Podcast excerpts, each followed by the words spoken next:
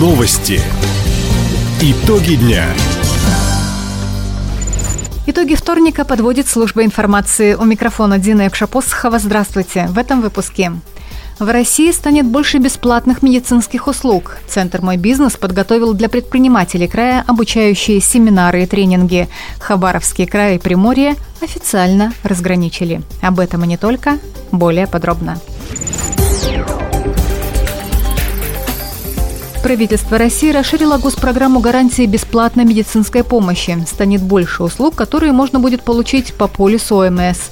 Об этом сообщил премьер-министр Михаил Мишустин. Увеличиваем число доступных людям видов услуг, расширяем возможности медицинской реабилитации. Теперь она будет проводиться и на дому с представлением пациентов необходимых для этого медицинских изделий программу включены новые направления, среди которых профилактика и лечение больных гепатитом С, а также раннее выявление сахарного диабета и его лечение.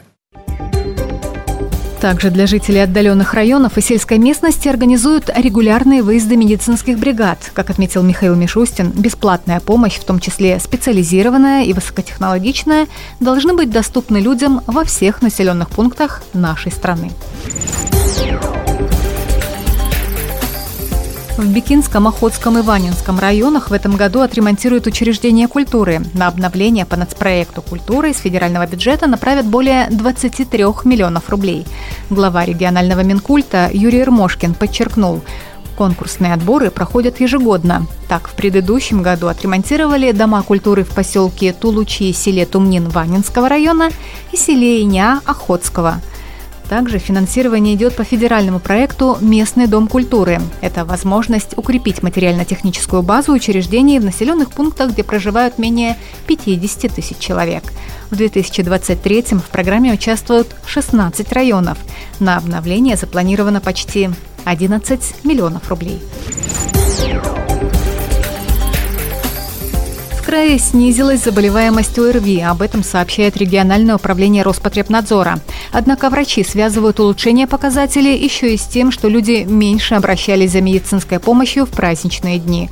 В ведомстве подчеркнули, эпидемический порог все еще превышен в Хабаровском, Вяземском, Верхнебуринском, Советскогаванском, Николаевском и Охотском районах.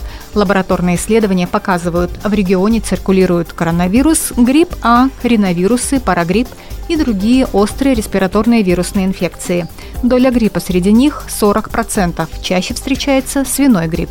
Врачи рекомендуют жителям края соблюдать меры профилактики, надевать маски и соблюдать дистанцию в общественных местах, чаще мыть руки или использовать антисептик. Образовательную программу для предпринимателей края подготовил региональный центр «Мой бизнес». Первые встречи пройдут уже сегодня. Направление занятий определили подписчики телеграм-канала центра. Согласно результатам опроса, опытных и начинающих предпринимателей интересует финансовое управление, отработка навыков в переговорах, развитие бизнеса в цифровой среде. Так, на тренинге «Управленческие поединки. Мастер переговоров» участников научат решать конфликтные управленческие и переговорные ситуации. 23 января на вебинаре «Как разработать эффективный сайт» курсанты составят алгоритм привлечения клиентов через интернет. Записаться на любой из тренингов можно на сайте центра.